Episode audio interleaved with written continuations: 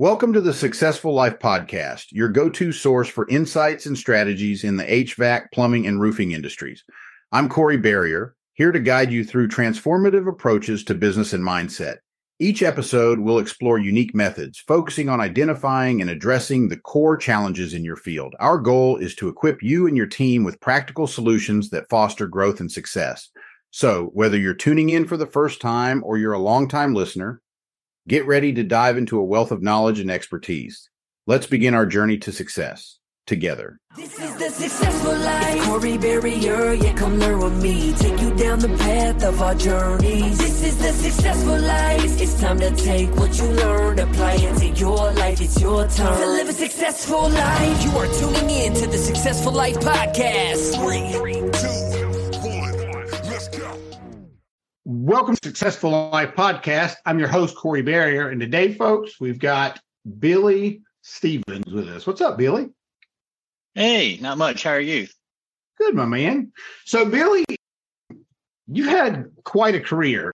How did you start out in the trade? Just out of curiosity. Let's just, Well, growing up, my dad um, was had a plumbing company, a very small plumbing company, and I used to learn how to dig ditches, and that's all I ever really did for him. And I knew I didn't want to do that for a living. And I wanted to be the home builder guy. And so I went to work for a home builder to learn how to build houses. And while I was learning how to build houses, my plumber passed away that we were using and I couldn't find another plumber. I went around looking for um, other plumbers and the, and the company that was, the company was still going. Uh, but the guys that were running it or the wife, she was running it. They raised their prices for whatever reason, like astronomically, like 20 or 25% and was taking, you know, two to three weeks longer to get to us. And so I just basically fired them and went to find another plumber and couldn't. And a couple of weeks went by and I went back to them and apologized for my outburst and, and uh, asked them if they could still come on that date that they gave me three weeks ago or two weeks ago. And they said, no, it's three weeks from today. And I'm like, oh, so what's going on here? That was my question. Well, tell me a little bit more about what's going on here. How busy are you guys? And they're like, we're so busy. We don't even, we can't even think about keeping up. So we raised our prices an extremely large amount just to slow it down. And it didn't slow down at all. And I'm like, hmm, you think she would sell this thing to me? and didn't have a dime. I'm asking to buy something with zero money in my pocket. and thankfully, she knew that her limitations, that probably wasn't a good idea. She kept it. So she was willing to finance it, uh, part of it. And I had to get a bank loan, which required my father-in-law's signature. And I needed to borrow some money from my father-in-law. So I had three things going against me from the very beginning I had to ask my father-in-law for a loan. And then once I got him to say yes to that, when I went to go sign the papers on the uh, business, they told they asked me where my father-in-law was, and I'm like, I don't know. I guess he's at work. And I'm like, why? What do you need him for? And they're like, well, we're not going to loan this money to you. You don't have anything. oh my God. I bet you, and you had no idea, right? You know, you walked right into a fire, didn't you? I did. And so I was like, oh man, I guess this deal's done. And I, so I called my father-in-law and I said, unfortunately, I have some bad news. They want you to sign on the note and I'm not going to ask you to do that. I mean, we already made our agreement. You said you'd loan me the money. I'll return the money to you this, you know, I'll bring it over there to you now and return it to you. And uh, I'll let the owner know that we're not going to do the deal. And he goes, no, no, wait a minute. How much are you borrowing? Tell me more about that. And he said, all right. He goes, you know what? I'll come over and sign it. I'm like, whoa, really? And he goes, yeah, I'll do it. So he signed it and I took off, got going. And three weeks later, we were actually able to give him his $10,000 back. And I gave him $500 in interest and bought his dinner for the first time. Um, and, and then we uh, pay that loan off in the first year because I did not want him to feel burdened or anything. I wanted us to still be family. I didn't want to do anything to mess that up, our relationship, because he was a great mentor to me all these years. And so we got that loan paid off and got him off of that note as fast as possible. And at the time, it was a new construction plumbing company because that's what I was doing. So that's what they did. And we decided that it was easier when we had a we had one broken down repair truck and our van and they brought in money every day. It wasn't much. I think we were like forty dollars an hour plus time and material, like forty bucks an hour, something crazy. And but they were bringing in checks, and I had to wait for the builders to pay. And I'm like, I can make this if I have money every day, a little cash flow, and I can make this work. But you know, I just I struggled to make payroll. I waiting till the last minute to get these checks from these builders. So it didn't take me long to to figure out that I needed to uh, to go to the service route. And when we did, and I closed down or sold off that actually, I sold off the new construction part and used that money to build Berkey's plumbing and air conditioning and 100x that company over the next decade.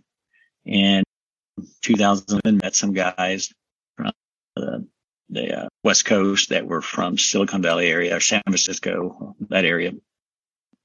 And they were asking about investing in these companies and what were the pitfalls and all these things. And I said, well, let me just tell you everything that I know and um, I'll show you my financials. I'm not, I don't really care. I'll let you see what we're doing. I said, we're trying to get better. I started making all these excuses. We're going to, we're trying to get better and you know, we're going to do the best we can. I just always pushing for perfection and I'm an OCD kind of guy. And, and uh, they looked at the financials and man, Billy, we've seen, we've bought almost a hundred companies. We've seen hundreds of companies in our careers and we've never seen one make this much money of any type of industry.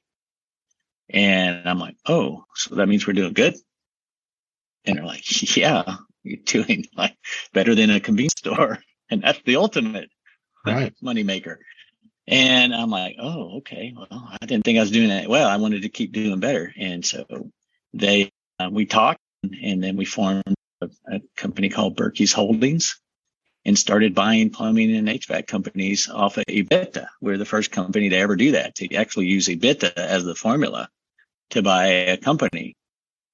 And, and we bought a a couple of companies um, using this method, and then that company um, eventually turned into the Wrench Group, and they've been and it's been fantastic. And now we have, I like to joke that there's more PE firms out there than there are companies to buy now. So.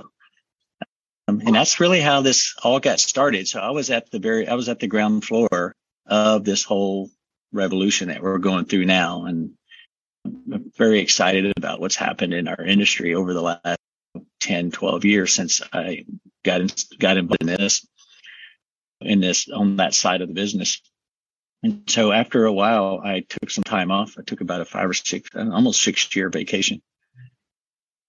And, um, I didn't really want to buy another company or build another company like Berkey's. I really wanted to, um, you know, I really wanted to not really do that again. I already built the best company.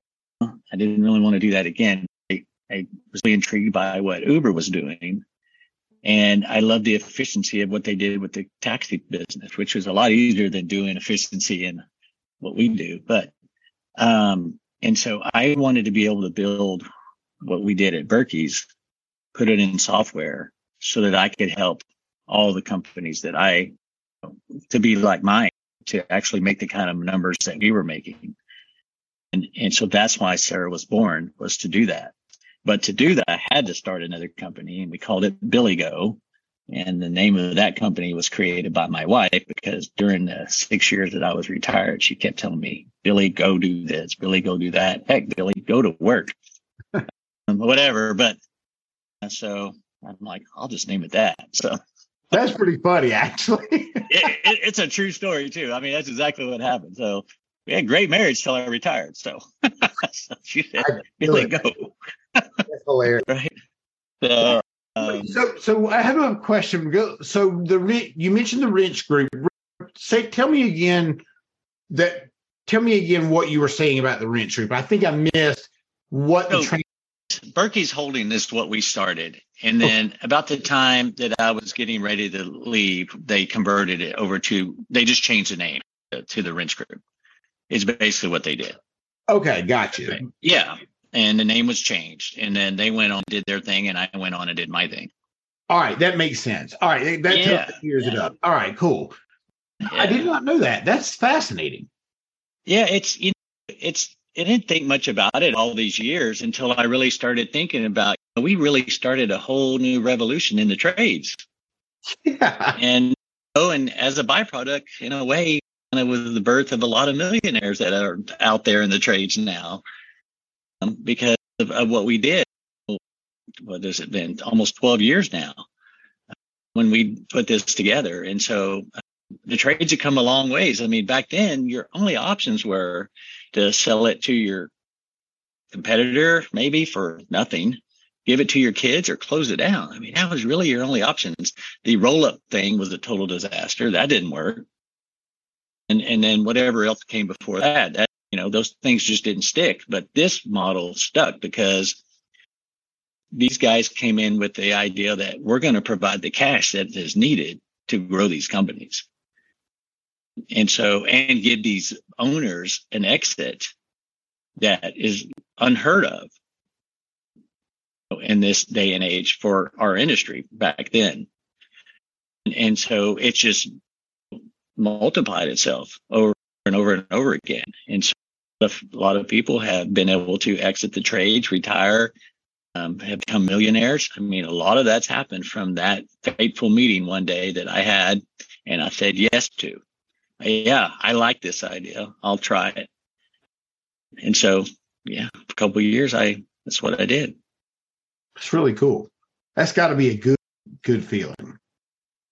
Yeah, it is. I mean, I'm very proud of those two guys, though. I mean, they were the brainchilds behind it. They were the ones that figured it out. And once they saw that a company could do it, then that's where I came in, and then it took off from there. And so that's really uh, the most exciting part about it, or I feel good about it because you know we didn't have a game. We didn't know if it'd work. We thought it would. They tried buying other companies with the same formula and got nowhere with it. Uh, a lot of companies, uh, even larger than Berkey's was at that time, and those guys all said no. I, I saw it I said, yeah, I'll do that. I think we could do well doing this.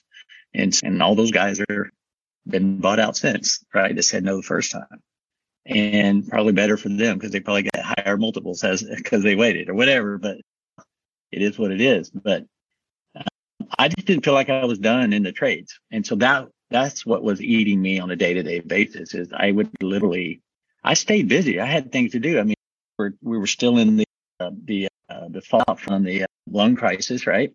And so you could buy real estate for pennies on the dollar. And so I did a lot of that. And the problem with that was, I mean, there's really no negative to it, but the only negative for me was it didn't challenge me, right? You go and you do a deal. They get, they have tenants. You see the cash flow. You see what you're going to pay for it. You buy it.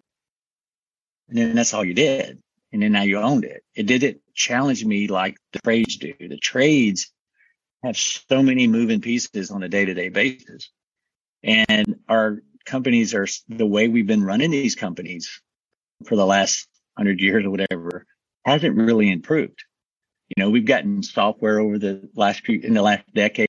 Everybody started uh, using software. You know, kudos to those first group of software companies that came in um, and got people on software, really good software. I mean, we had success, where, if you will, but since then we've had more cloud-based software come out, and now people are using software, and so that that's running its course. And now the next revolution are of software is coming out, like Sarah, like Bluon. I mean, we're forward thinking software companies. And so what you know today as software is not what we're building. We're building software that's actually smart, that actually can help you run a business. it actually can improve your numbers and not just be a digital filing cabinet, right? And so that is the next stage of software development as it continues. It never stops, right? And so we consider ourselves as this next generation of computing or the trades uh, with Sarah and um, and a couple others that are out there. Like uh, like I said, Bluon's a pretty good example. I think Smart AC is doing a really good job as well. Um, of the next level of how can we really run these companies efficiency with efficiency and with uh, the information we need to really make a difference. So people can make a lot of money being bought out with low EBITDA numbers, and the EBITDA numbers are extremely low. They're nowhere near the EBITDA numbers I was getting in the 90s, and definitely nowhere near the EBITDA numbers that I'm getting today with Billy Go and with our customers. And so we we really focus on that. And so you can make, you can have a company that's doing a million dollars in EBITDA today, and 18 months later on a software like ours, you're doing three million in EBITDA, or went from three to five, and that's life changing. Now we're talking about you know, instead of getting five million, six million, eight, nine, ten million dollars, we're talking about in a matter of 18 months, you're looking at 20, 25 million that you could get for your company. The same company just 18 months later. And because you reached the level of EBITDA that actually could pay a higher multiple. And so that's what we really help people do is get these companies more profitable.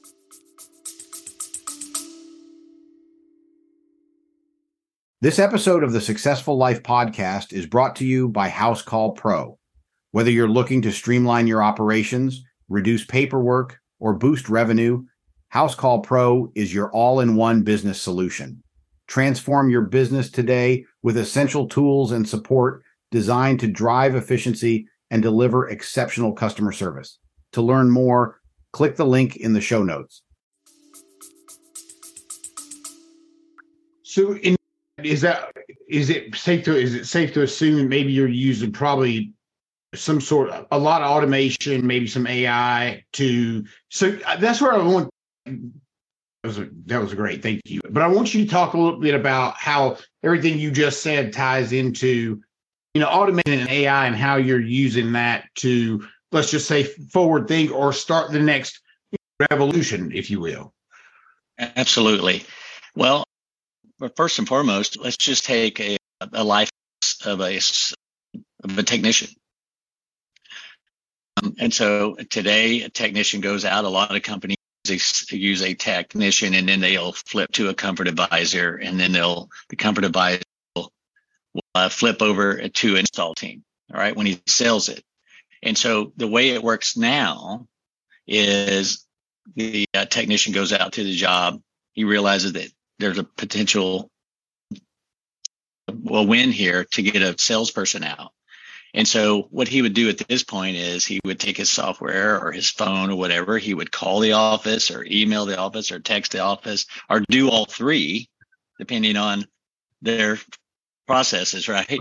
and then that person will receive that person or several people will receive that communication and then they got to find out when that salesperson's available. So then they got to go and call the customer and and figure out when that customer is available to have the salesperson out there because they want to have. And so you've got all this back and forth communication, right? Time is going by, and as people think about things, they start thinking about multiple bids from different companies or maybe I'm just going to change my mind altogether because I talked to my neighbor across the street and she's got a brother-in-law that can come fix it. Right. That's right. And so, so we're all scrambling around trying to get this salesperson out there. And then let's say all that happens, you get him out there and he's fortunate enough to close the deal. And now he is sending out all these communications, trying to find out if they can get the equipment, if when the install crew is available, when it can be in, and then how many people is he interrupting their day? Dispatch coordinator, maybe the dispatcher, maybe whoever the department manager, however many people they're disrupting their day, so they can figure out when to get the thing installed Right. Right. And even if this is a company that says they can install it in the same day, all that stuff still happening. All this running around with your hair on fire trying to get this thing installed because you want that revenue. So to me, that's just nonsense. It's a lot All of that is, it's just a lot of nonsense. And, and so in our situation at Sarah, it's the completely different way of looking at it.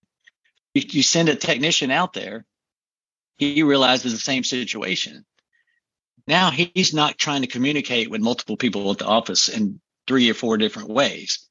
He can actually see the salesperson's availability while he's standing right in front of the customer. We, he knows the entire, if you got five salespeople, doesn't matter. He can see all of their schedules and their availability so that he can pick a time right in front of the customer for them to come. And he might see, oh, I've got Jim Bob actually down the road. He could be here in an hour or this evening when your husband's home or whatever. And she goes, yeah, that's a great idea. Click it. It's booked. No one got interrupted at the office. All right. Technician leaves, goes to his next call. Just good to go. Salesman comes, does his thing. Customer buys it. Same thing. When you want it installed, Miss Jones, here's my availability right there in front of her. Knows everyone's schedule as far as the install teams. Picks it up, picks it out. She says, you know what? I want to do it next Thursday. That's when I'm home. Or I want to do it whenever.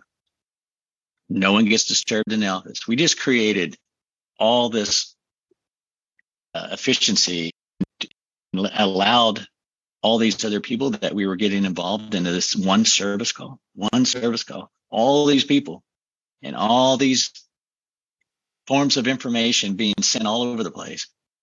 All that's been eliminated.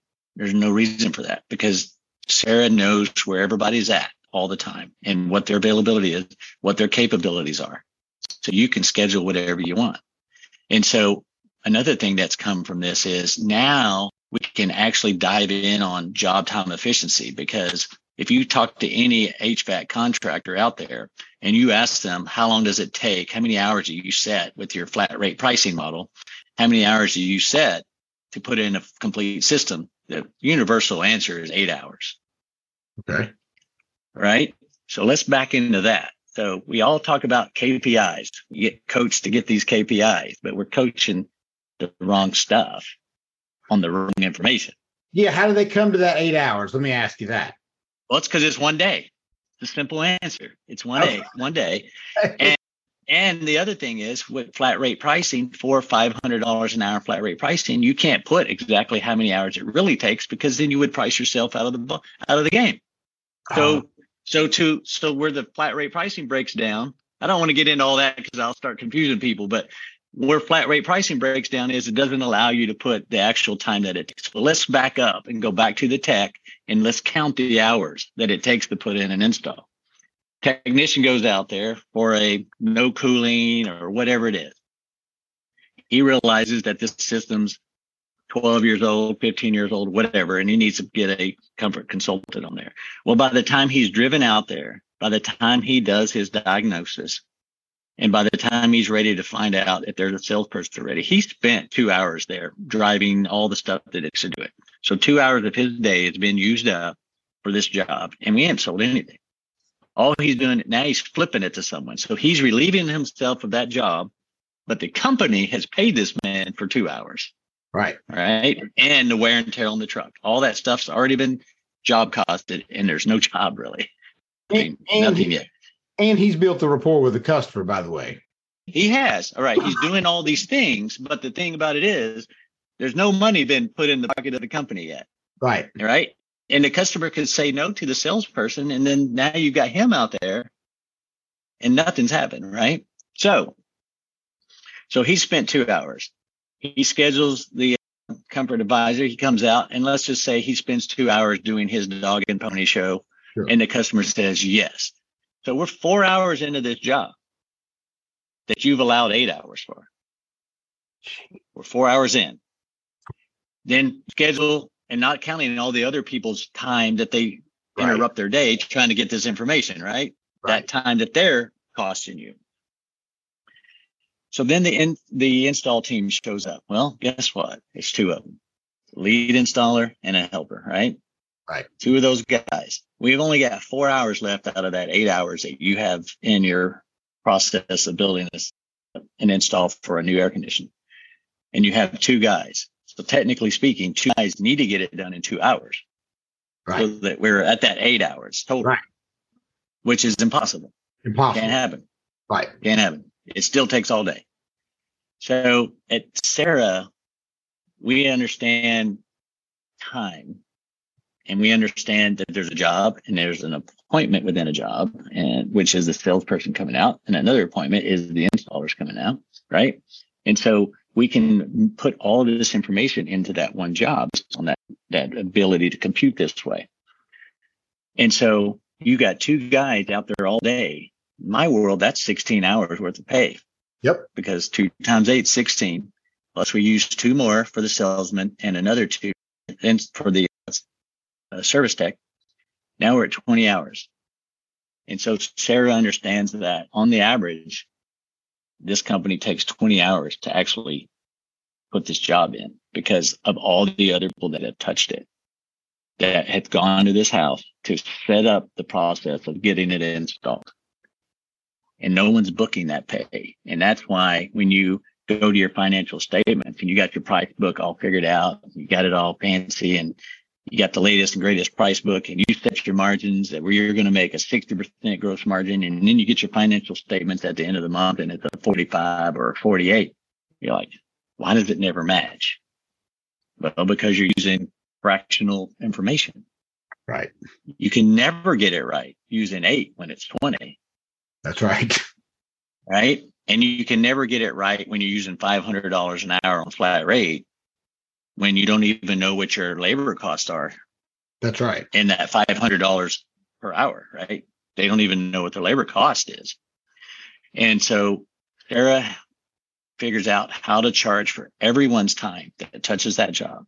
Every minute, we, we do it by the minute. We don't do it by the hour. We do it. We're so accurate. We can do it by the minute. And so we can tell how many minutes it takes from the time that guy left wherever he was to get to that customer's house, talk to her, flip it to a salesperson, him drive there, him do his thing, him, he sells it, sends it to the installers, all their drive time, both of their drive time, two people in one truck keeps up with all that time. And you can have job costing like you never had before. You don't need spreadsheets. You don't need anything. All of this information is live. And so you know by the minute how you're doing. So, all right. So let me ask you this: Do they have to? Is do they have to turn something on when they get in the truck, or how does it something automatic with their phone? How does it know? Is it tied into Google Maps? Is that how it works? Or Yes, sir. So, yeah. And so, so basically, when the guy accepts the job, that's when the clock starts running. okay, So from the time that he accepts it, he gets his new job, he accepts it. From that point on, it's tracking him from wherever he is to wherever it takes him to get to that house. All right. Once he arrives there, it geo, you know, it's geo fenced, right? And we actually have a, an additional button push that says I've arrived. All right. Even if he doesn't hit that, Sarah, even if he doesn't keep up, if, even if he doesn't hit that button, Sarah knows and will keep, still keep up with it. Like a trigger gets set off, right? Yeah, yeah, that's just a notification, really telling her I'm outside. I'm about to knock on your door. Don't be surprised. Right, but It- it, it's dual purposes, right? It works. Yes, yeah, sir. that- that's awesome. I love that.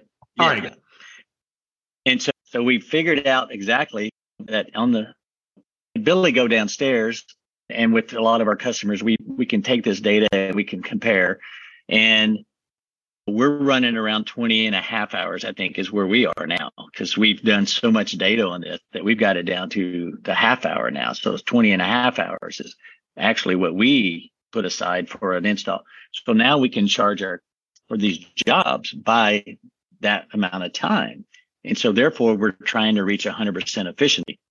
And if I can reach 100% efficiency at a 60% gross margin, my margin is going to be 60 when I get my financial statements That's right.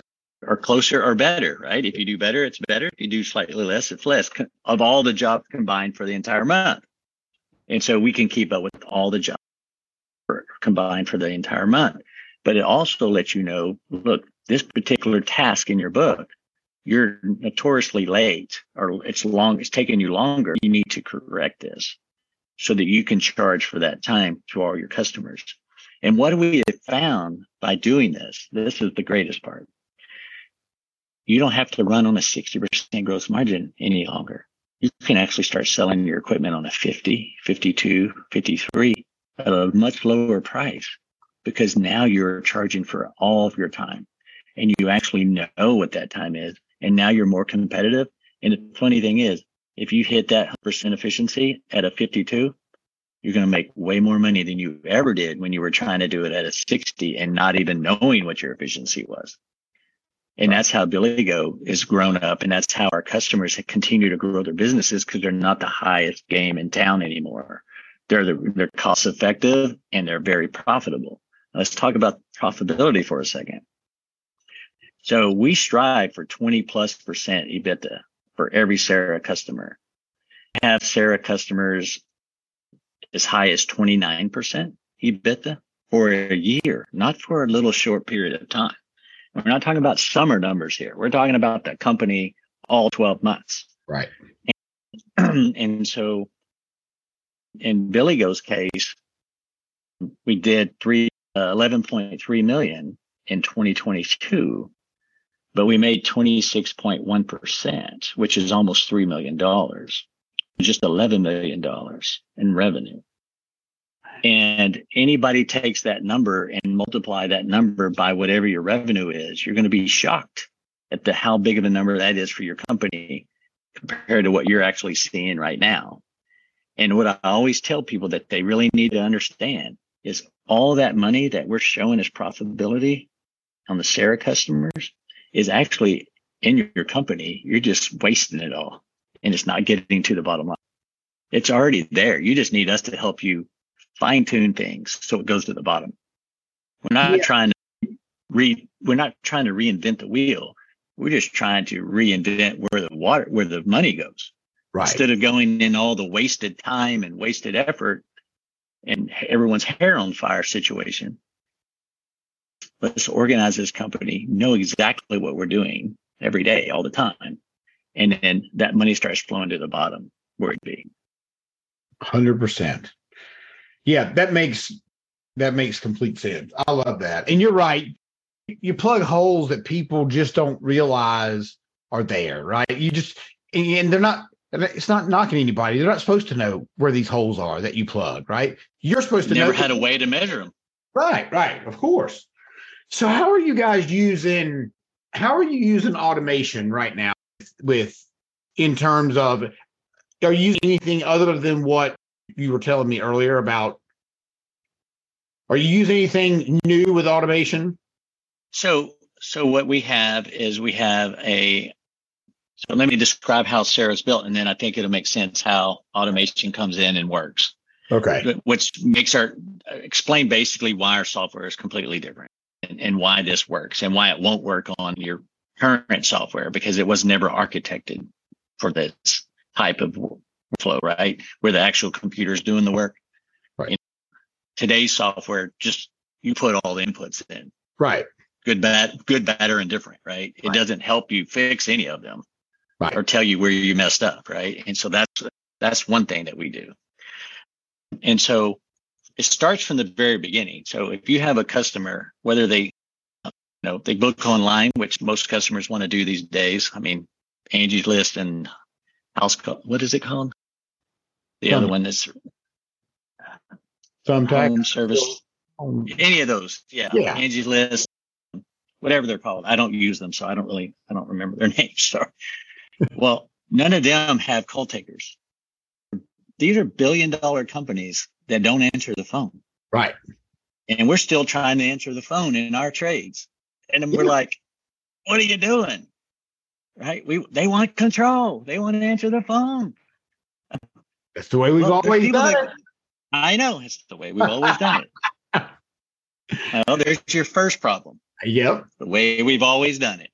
Well, people are changing. Consumers are changing. They're getting smarter, and they're gonna they're gonna go the least the least path of resistance because that's the world we're in now instant gratification. Thousand percent. And over 60% of the country would prefer not to talk to you at all. They just wouldn't. There's still people that do, you know, that's fine. You're going to still get those people. And you're going to get some people that don't know you have online booking. You're going to get, they're going to call. But if you do your job right, they're going to start learning about online booking. Now, why is ours different?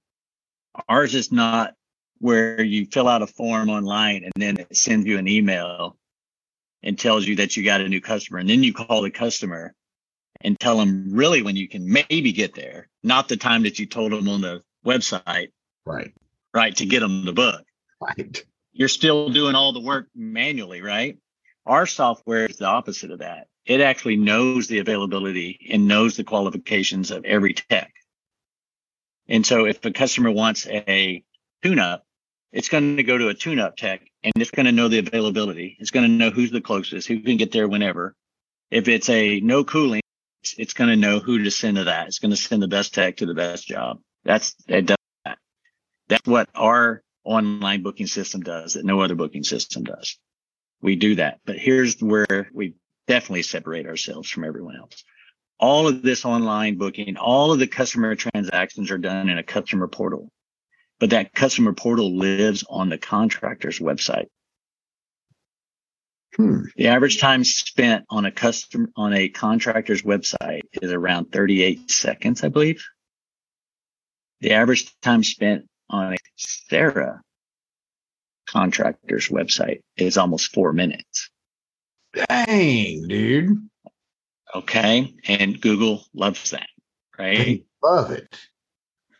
And it gives transparency. It gives trust to Google because these customers are spending more time on your website. They can see what they're doing on your website. They're booking calls all the way through five star review. We're so we're providing you with transparency. We're making Google happy because Google's job is to do one thing, and that is to make their customer that's searching for something happy. And if you give them the information they need, they're going to choose you as the happy place. Google is.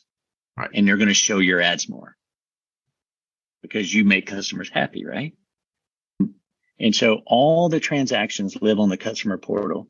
So all their invoices, photos, documents, warranties, anything they've ever needed in the entire history of their home is going to be on their customer portal when we move you over to Sera. And therefore they will go instead of sending them emails and stuff, you send them an email with a magic link. They click on the magic link and it opens up customer portal on your website.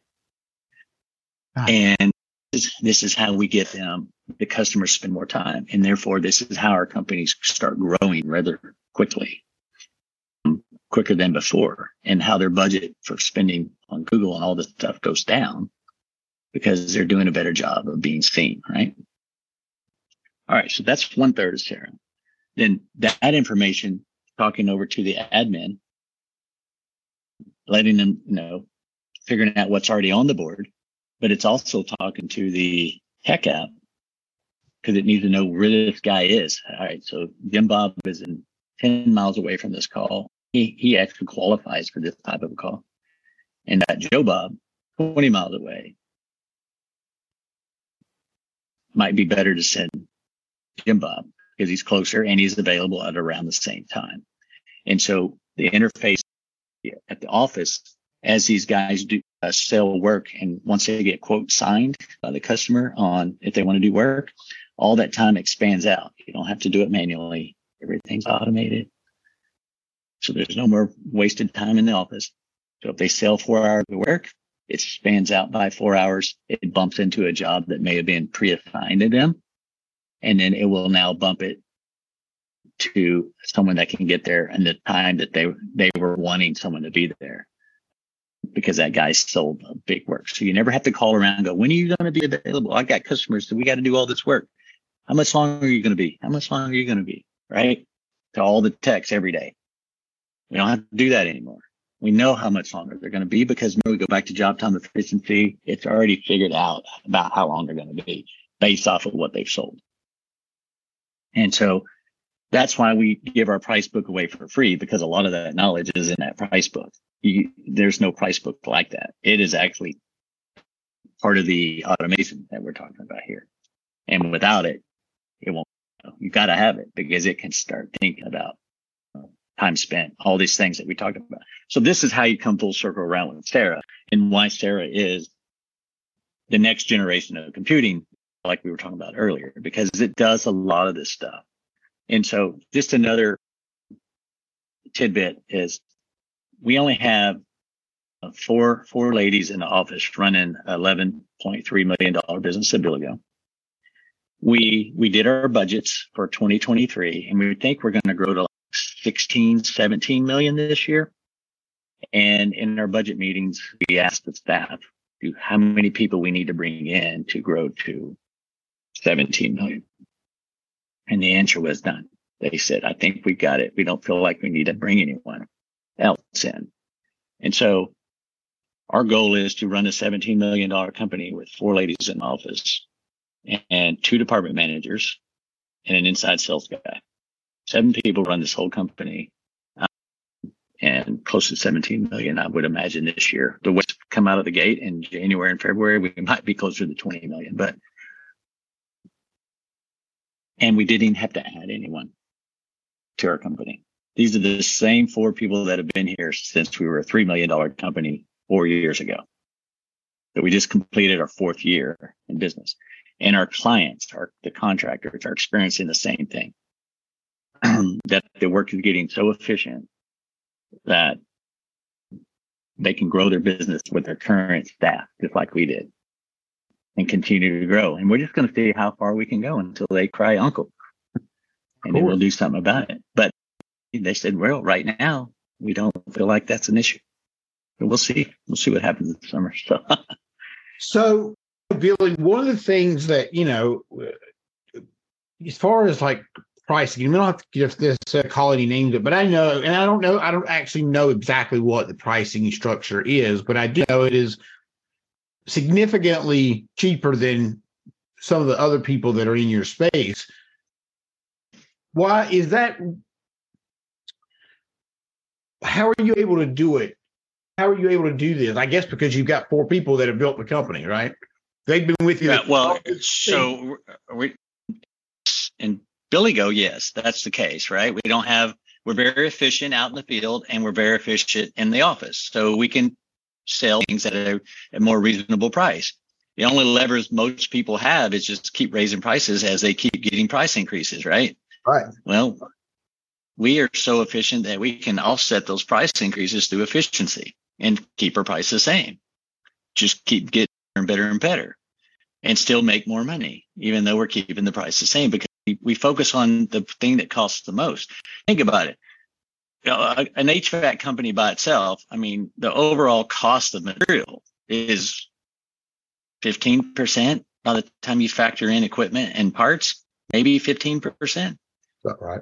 But labor is when you figure the tech and the office is 40%.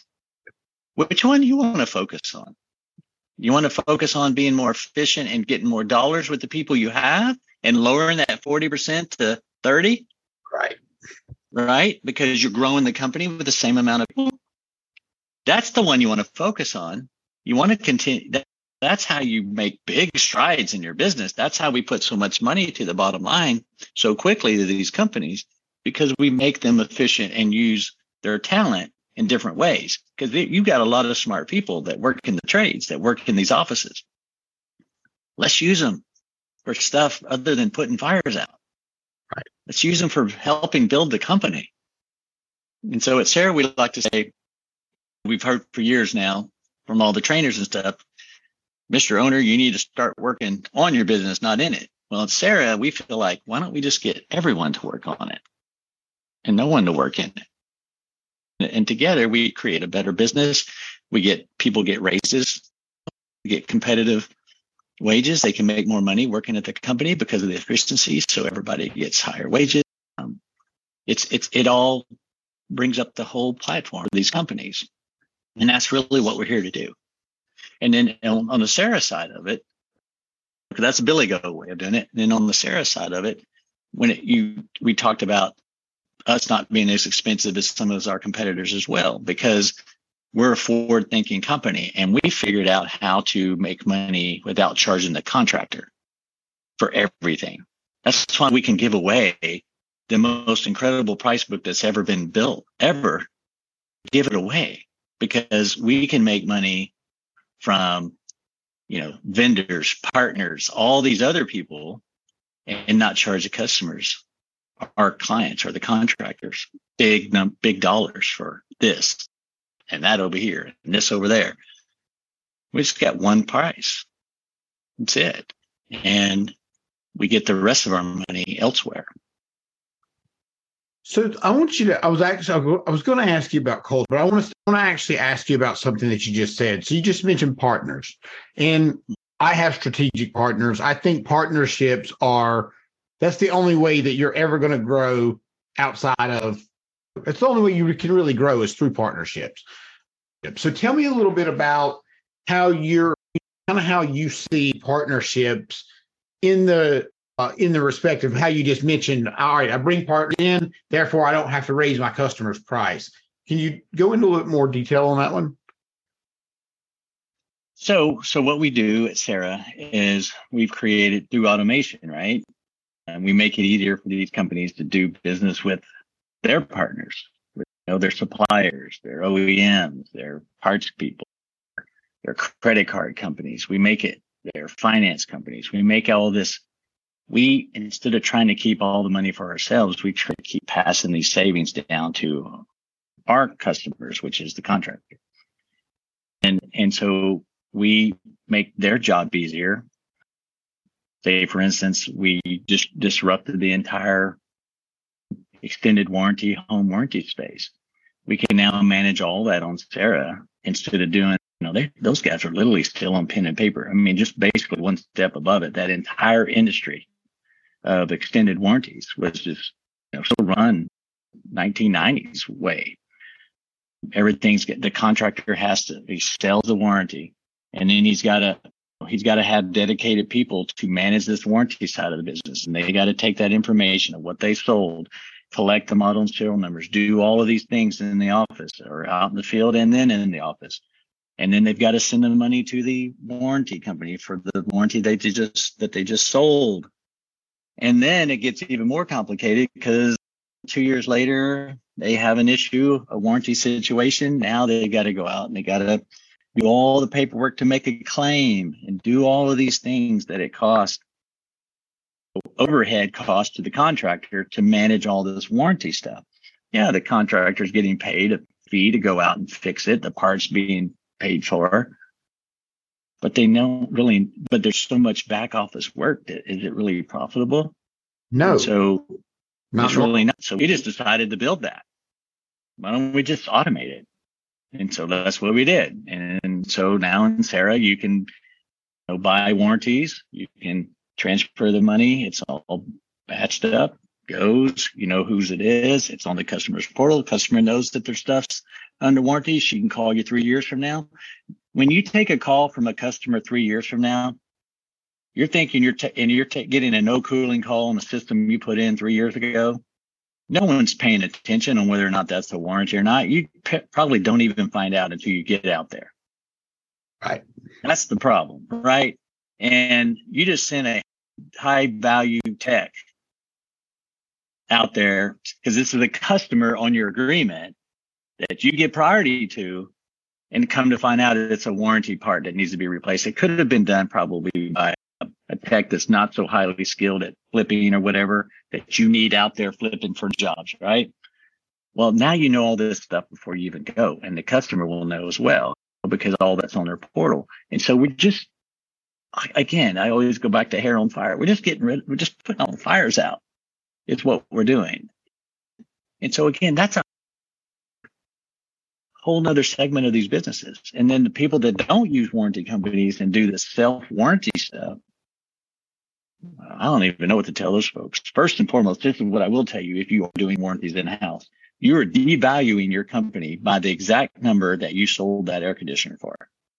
Mm. So if you want to sell your company one day and you sell a system for 10 grand and you got a lifetime warranty or a 10 year warranty on that thing in house, they're going to, that's a liability. That's not a, That's Yeah. not something you can add back. That's a liability. And it Yeah, has you to be on the books as a liability. Right. Massive liability. Yeah, because they take into that, that into account. It's not like you get to sell the business and pass on that lifetime warranty and not have to pay for that lifetime warranty. Right. That's right. The buyer's got to pay for it, right? And so the buyer's going to discount your price because of all these warranties that you're doing in house. Right. And so you're you're basically thinking, well, I just made 500 extra dollars because I sold them a warranty on this job or thousand dollars, whatever you're charging. Right. Well, you did. You just cost yourself ten thousand dollars in value. So what do you want? You want the thousand or do you want the ten thousand times a multiplier? That's a big swing. Huge. And and that's another reason that motivated us to build this is again, we are helping these companies understand how to maximize the value, whether they want to sell or not, doesn't matter to us. We're going to help them build the most profitable company they could ever imagine and let, them decide what they want to do. But at least if we're going to go and take all this risk and all these hours and wear and tear on our bodies as owners and mentally and age ourselves, shouldn't we be like be really well paid for that? I mean, I think so. And so let's get rid of the stuff that causes you not to get wealthy, whether you are or not. Let's just have, let's just get wealthy keeping the company as much as we would or more if we sold it. yeah. And that's what we help you do at Sera. And what, and the thing is, is I've done it. So I know how to do it and I can build companies really fast and I can build them extremely profitable while I'm building them, which is the hardest thing there is to do. That is really hard to do is to be profitable while you're building a company because it costs money to grow, right? So we can figure, we can show you how to do both at the same time. Especially software is astronomically expensive to build. Yeah. Oh, People don't really realize. People don't really they don't realize. realize they don't. Wow. And and not to throw numbers out there. Oh, oh, oh, sorry. I mean, just putting a button can cost fifty thousand dollars. right. Oh, if you just have a button right here, that button's about fifty grand in Right. dev time. Yeah, that's why software. You know, everybody hates soft hates their software. It's helped them, but they hate it, right? right? Of course. There's a reason why, because it's so hard to build it and people get impatient and they don't, they just don't understand. It's not like I could go downstairs at Billy Go and make it tomorrow morning and go, I want this to happen. And by the end of the day, it's happening throughout Billy Go. Sure. I do that here. It's six months from now. And same little bitty thing. It's it's just a totally different thing, and that's what we try to explain to people. And that's why I feel like we have a huge advantage, is because I knew from the very first line of code what I needed to build. That's important. Because you saved us lots of time. Saves us lots of time. And then you build on it for three and a half years before you even show it to anybody. And then you give it to some people and let them use it and let them tell you what you did, help you tell you what you didn't get quite right. And then you go to fixing all of that at the same time, improving the software, which doubles down on how long it takes. But you can't get better unless you let people use it. So you get your early adopters and they put up with all the pain. But what a lot of software companies get it wrong is they forget about the customer and only think about their revenue. And then nothing gets built. They don't ever fix what's really wrong with the core product. They just keep adding stuff so they can get more money in the door. And that's what happens. And that's not what we do. We're here to build the best product. Hang in there.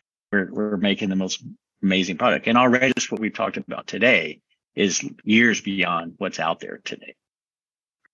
So this has been a fascinating conversation, and um, the AI thing is interesting because I don't know how much you've been a chat, GPT. My guess is since you are semi coder to a degree. Sounds like you probably played around with it a little bit. What are your thoughts on that and what that's going to do moving forward? Well, that's some cool stuff, right? At ChatGPT, stuff like that you're talking about. Um, we have some similar stuff. Obviously, we have machine learning, right? And that, that's a another level of AI that's just come out. Uh, it's scary, if anything, what it's what the possibilities are in the next ten years, right?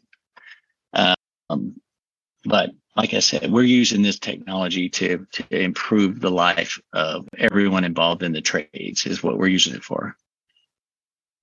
And so it's how you use it. Um, this ChatGPT thing, I've tried it out. I, I, I asked it to tell me more about different things and it's still got a ways to go. It's, it's new, right? It's yeah. going to get better and it's going to get good fast. Yeah. It's going to be crazy what it's going to do in the next three, four, five, ten years. But, and I love technology and I'm not a tech technology type person, but I've grown to love it because I see what it can do for, for myself and for people that we work with now that I'm in the business. I never thought I would, I joked to my wife. I said, like, I'm a traveling software salesman. Who would have thunk that? oh, that's too funny. That is too funny. But that's it's like, totally true. Oh, I'm like, how in the world did I end up here? well, I just felt like I just felt like that I saw a huge need I, it's my way of giving back to this industry that's given me way more than I ever imagined that I, would happen to me, right? Because I had no idea. I had very simple goals when I got into this space. First and foremost was not to fail. Can I even do this? And then once I started getting my legs under me, then my next goal was talking about the early 90s here. My next goal was, can I make a hundred thousand a year? Right? That was the next goal. So started working towards that. Oh, and that the goals were a lot simpler back then, but a hundred thousand back in the nineties was like a lot of money. Yeah. And for a salary of anyone. And, yeah. but that was, that was really my, technically my first big goal. And so I'm a goal setter and I try to accomplish my goals and that's what keeps me moving forward. And I just wanted to, I just feel like re- giving back to this industry that's been so you know, so good to us, my family, and um, all the people that work for us over the years. We've all been blessed tremendously from this industry. And so, yeah, I could have stayed on the couch, could have lived that successful retired life in my in my 40s, which didn't make sense now. I'm like, what was I thinking back then? Could have done that. Or I could spend all my money and hope it works again. Here I am. well, I think it's you've done something pretty significant for a guy that ultimately grew up in the trades, working with your hands and helping your your dad, and then being able to develop this software. I have a little bit different. I have a little bit different appreciation for the software side of it at this point. Um, so, but it's interesting that your brain can work both ways. Does that make sense? Yes, sir. Yeah. Well, that takes hiring the right people because I'm an analog guy. I'm a vinyl record, right? And they're all digital. Right. And it's like herding cats, I'll be honest. So you have to find a good interpreter I think the newest thing I know we had CDs and then we had MP3, but now there's DACs, DAC systems, DACs, digital analog converters. And that's basically what I call my guy. He's a DAC system. He's a digital, but he's the analog to digital converter. And so I have to find someone that understands what I'm wanting. Right. Right. And then transferring that information to someone that has the computing skills to build it in a way that makes sense. Right. Right. That's the hard part. That is extremely hard. And I found this out on my very first meeting said, I'm going to build software to help the trades. Is my very first meeting. I'm like, I called my wife later on that evening. because I had to go to, I, I flew out to meet with these guys. And I'm like, honey, I don't know. I said, these guys, they don't think like I do. I'm living in a gray world and they're completely in a black and white world because coding is exactly like this. You do this, right? And I don't, I live in a gray world where, you know, in the trades, every day is different. Right. And that's me. That's who I am. And every day is different. And I don't, and I, so learning that I've over the last four and a half years that I've been doing this, I've gotten a lot better at it. I understand the cycle. I mean, I spent four of those four and a half years going, why is it taking so long? Of course. And finally, and now I finally understand just the way it is. It moves in glacial time building this stuff. But so you gotta you better get it right the first time. Yeah. Right. You can't go you can't go back. Right. That's where everybody else is stuck right now. They can't go back. Now there's new stuff coming in that does a lot more stuff. Well, they can't go back. It kind, of, it kind of feels like 2000, right? Do you remember 1999, 2000? All the mm-hmm. banks had to switch all that shit over, and yep. it kind of feels like it's we're in that kind of phase a little bit. Does that make sense? Yes, sir. Yeah, we're in that phase. I think the second phase of that. We got that first run of softwares that came in and they really got us on software, thinking about software. Now we got this new phase coming in and we're taking it to a different level you know, and starting to think about functionality and how to, to improve these businesses from their core yeah. instead of just giving them something to put info in. We're actually creating another revolution or in our industry. We're I call it a renaissance. We're in another renaissance. Well, as we as soon as we get done here, I'm going to tell you about something else that's going to blow your mind about that. But look, this has been such a killer conversation, Billy. I really appreciate this. This has been I've learned so much from you today, and everybody that's going to listen to this obviously has learned so much. I do want to be conscious of time. Can you tell everybody where they can find you or where you'd like for them to find you or whatever you'd like to tell them? Absolutely. So you can reach us at www.sera, S-E-R-A dot tech, T-E-C-H. You can reach us there, or if you want to use a dot com, it's serasystems.com. Um, you can reach us at either one of those websites and just go through there. There's lots of videos. There's lots of explanation you know, there's only so much I can really explain in an hour that we have together and to learn more about how we think about business. And we're not asking for change per se. We're just asking for you to open your mind up to little things that make a big difference in your company and, and using software to help you reinforce that because we have all these great training classes know, you go on these trips and you spend the week out at these uh, events or, and you go to these training sessions and, and those are all really great things and have really moved the industry so much, but you're all excited and you come back on Monday and you're amped up and everybody else is still there doing the same thing they were doing while you were gone.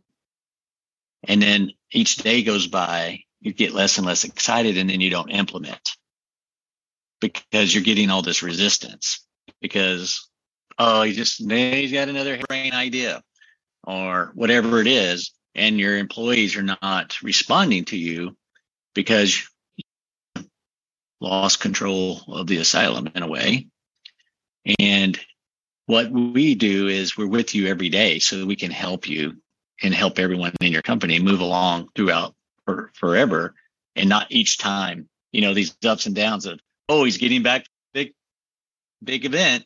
He's going to be fired up when he gets here. I think I'm clean sick. right. You people we know. take like they know. Yeah.